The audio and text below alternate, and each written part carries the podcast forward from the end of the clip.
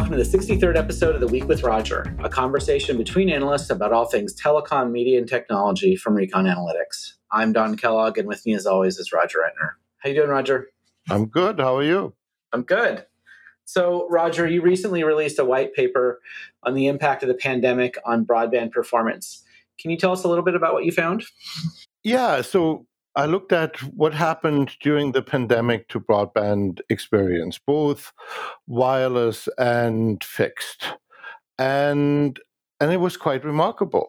You know, despite usage going up basically through the roof, speeds were basically not affected.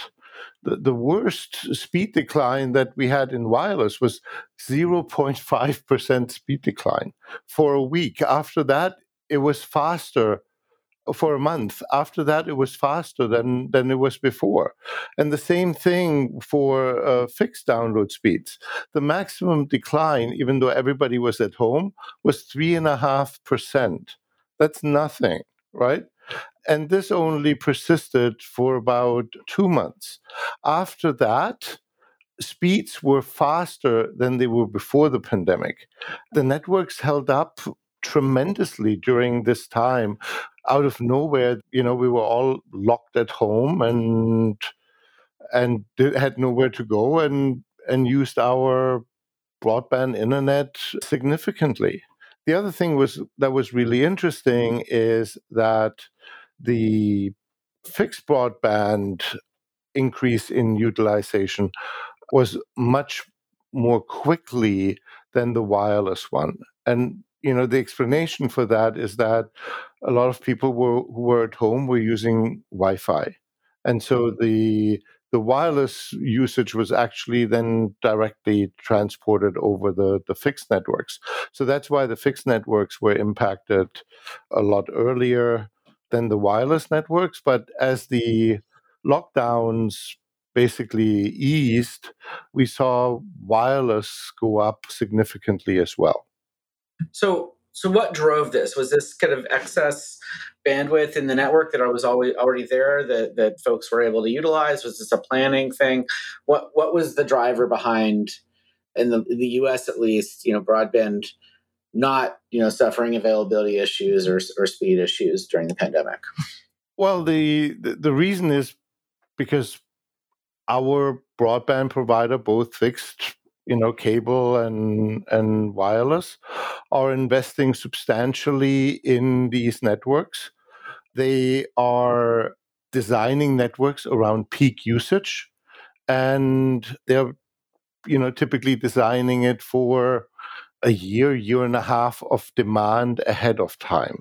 And that really helped to buffer that because yes the peaks went up but not that much. What went up a lot was the mm-hmm. the time that we were using these networks, because typically you see a peak of of traffic, you know, late in like 9 p.m. in the evening in whatever time zone you're in.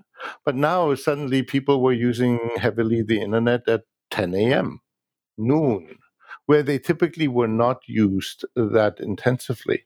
Right. So the idea is that after work, everybody's on the internet sitting at home. And so when people are working from home, it's the same people.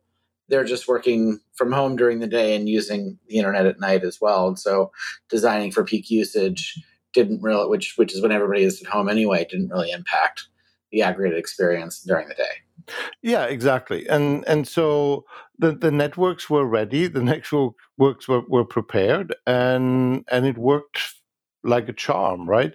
It's like mm-hmm. you know some people are always criticizing we're we're, net, we're designing networks around peak usage and it's highly inefficient because the network is not utilized afterwards. And I'm like, what's the alternative? You don't want to kick people off at eight nine p.m. and have shortages just so that you're not as underutilized during the day. And here here usage came in during the day and the industry didn't stop investing. The industry rose to the challenge and immediately went to work to provide even more capacity. And you know, we have to remember uh, for you know the last 8 years the industry has spent every year more than 70 billion dollars per year. And on a per per capita level, the U.S. spends significantly more than than the other OECD countries in in the other countries, and we were all all affected by it, mm-hmm. and so we represent about half of all the OECD countries where we have data for, and we're only like twenty seven percent of of the population. So sometimes we always think somewhere else it's always better and and it's not that case. Well and i think the comparisons are often not fair in the sense that a company like japan with a very very tight population density is going to have different economics in terms of coverage relative to somewhere like the us where we certainly have very dense parts of the country like downtown san francisco or manhattan but we also have wyoming right? And the, the cost to cover and, and again you're, you're looking at this in an aggregate right? So you're not looking at just the densest areas or just the most rural areas. In aggregate performance held up and, and was was very good relative to kind of what was going on. And our our claim eh, and we're, we're now putting even more resources behind it is that that every american has a, a good internet connection because it, it helps everybody right? The, the reason why why the united states the, the economy didn't tank the way it did in other countries it was bad here no doubt about it but it was really the resilience that we we have and that our broadband networks have provided us. And you know we've run separately studies and they showed that basically every white collar worker became eligible to work from home, right? Right.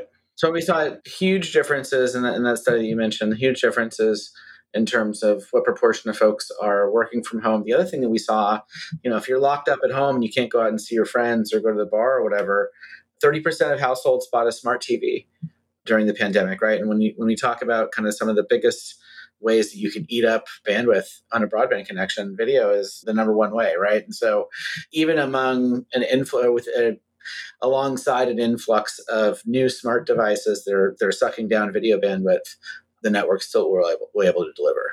Yeah, and we were talking for a decade about video conferencing, and now the breakthrough was there and there was innovation like you know viewing parties where friends can sit you know on their respective couches are connected with video.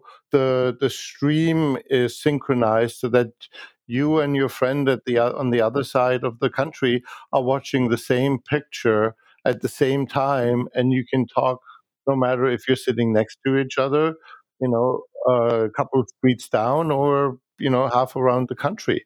And so a lot of innovation came from it as well all right. So I think that's all we have time for this week. Thanks, Roger.